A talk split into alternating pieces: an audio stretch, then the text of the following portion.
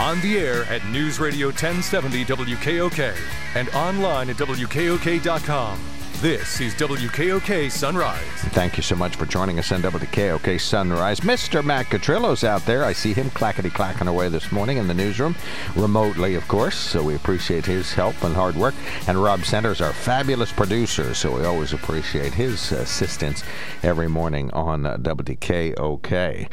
On the newsline with us now, we're going to talk to LeAnn Hess, who's Director of Laboratory Services at UPMC in North Central Pennsylvania. This may be the first time that we spoke to one of the lab workers around here on the record, so we appreciate her calling in. Good morning, LeAnn. Thanks for calling in today.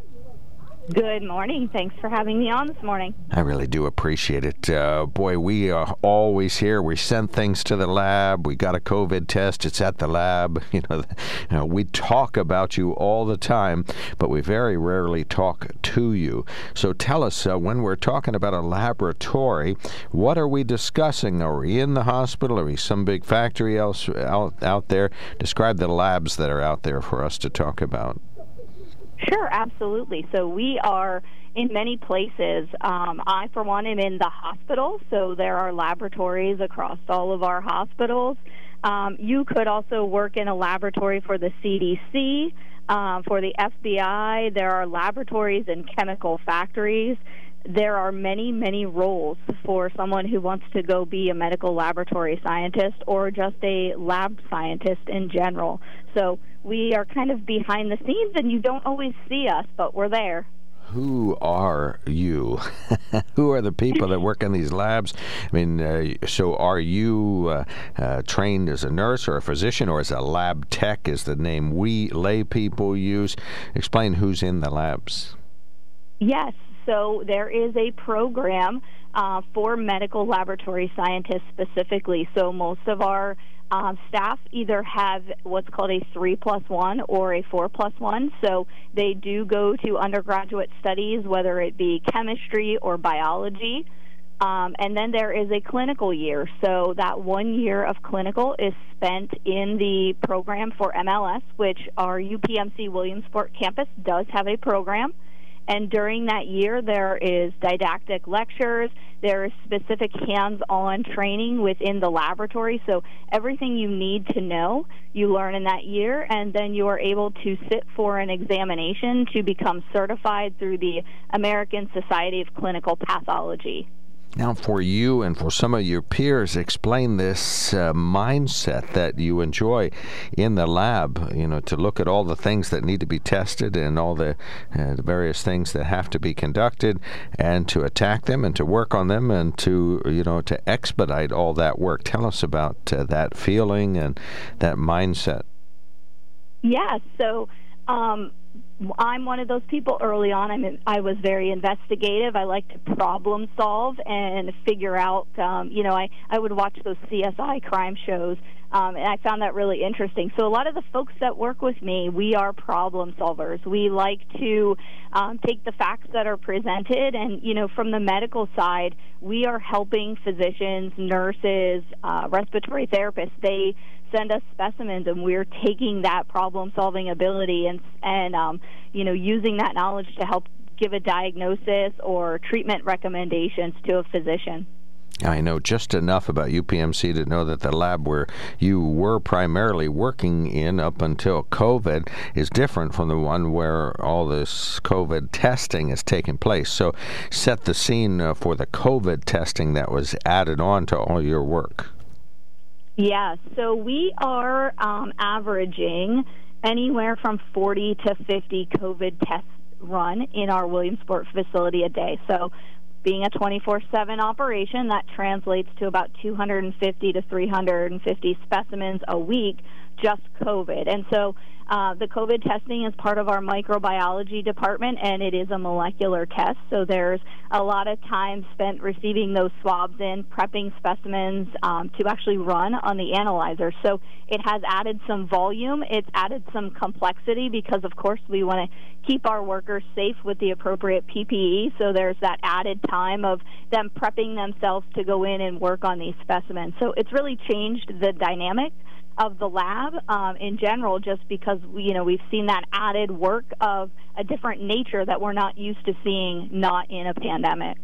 Now, tell us about the fact that uh, you're you're doing all these uh, various tests, and how do you keep people safe? Sort of explain the best practices to keep lab techs safe.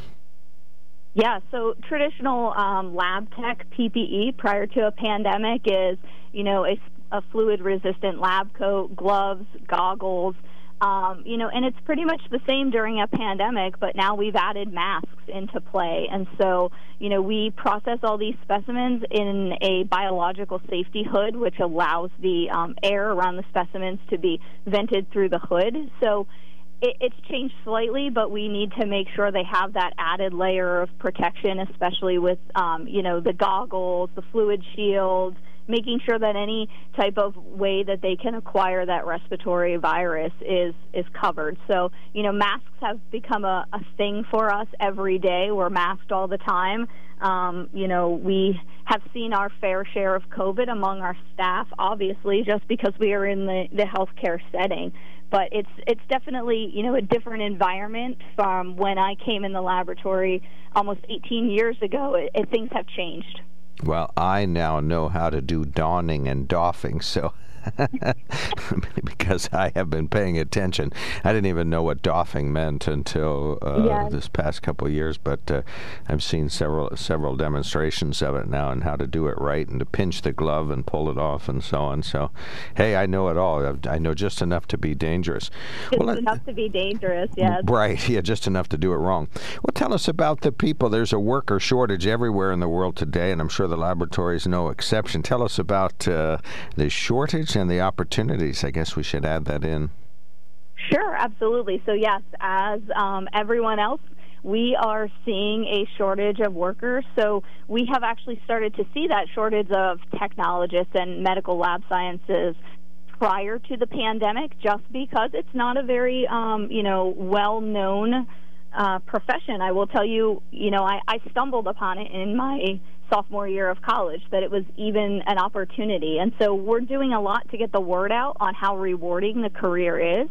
Um, but we do face shortages. Um, we do have opportunities to bring in traveling techs, just like nurses have traveling nurses, and so that um, plays to our benefit. Um, we do have our program, as I mentioned, that takes four students a year. So we're really, um, you know, working our efforts with our affiliated universities like Bloomsburg University, Mansfield, um, places like that to try to get uh, students interested.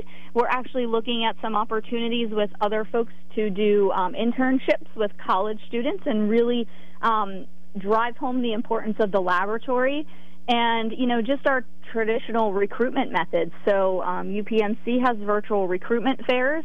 We have done those where we've had a membership of our lab leadership team on the spot ready to do interviews for folks that might be interested and we're really just trying to showcase the rewarding work in the laboratory so that we can you know, as we look to the future of healthcare, laboratory scientists are much needed. And so this will continue to be a trend that you know, healthcare will hire these folks. And so we just want to get the word out that it's a rewarding career if you like to problem solve and you're very investigative.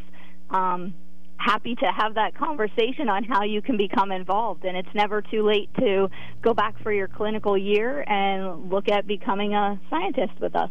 All right, become a three plus one. How about that? That's a, that's a good goal for some folks. Uh, what are the advantages of becoming a, a, lab worker or scientist in, in the lab? What are the advantages and disadvantages? What do you tell folks? Um, so I would say, you know, from the advantage standpoint, um, if you're interested in healthcare, but you're maybe not someone who wants to be at the bedside taking care of patients this provides you that rewarding um, satisfaction of being a member of the healthcare team without having to have that direct patient to patient interaction. Um, some people, you know, don't want that patient to patient forward facing role, so this allows you to be part of the medical field. Uh, disadvantage, um, I don't know what I'd consider a disadvantage other than you do, um, like I said, need to go through a formal program. Uh, study hard. The exam is no joke, but it is a um, computerized examination, and you do find out pass or fail. So while the exam part and a lot of the studying and theory can be a little intimidating, in the end, it's all worth it. Well, yeah, I've, I've heard of individuals, not specifically lab techs, but other individuals taking these tests online and failing. And but uh, it's just it's kind of you go you roll with the punches and you say, okay, well, there's you know, literally a thousand things you have to know. You knew 900, but the the standard is higher. All right. Well, anything Absolutely. else you'd like to tell us about what I think is fascinating work? We'd love to see the lab up there sometime. So we'll have uh, our good friend Tyler Wagner get us uh, hooked up there. But in the meantime, uh, any anything else to add to our discussion? Um, I think just that, you know, as folks hear this program, um, the end of April, we have National Medical Laboratory Professionals Week. And so as we move through to that week, you know, just folks remember that um, as you're looking at uh, patients in the hospital and your loved ones are there, it's the lab techs behind the scenes that are making sure that the diagnoses are going out and aiding the healthcare team. So you may not see us, but we're there doing everything we can for your loved ones. Right. When you send it to the lab, it's not just a physical place, but it's uh, physical people.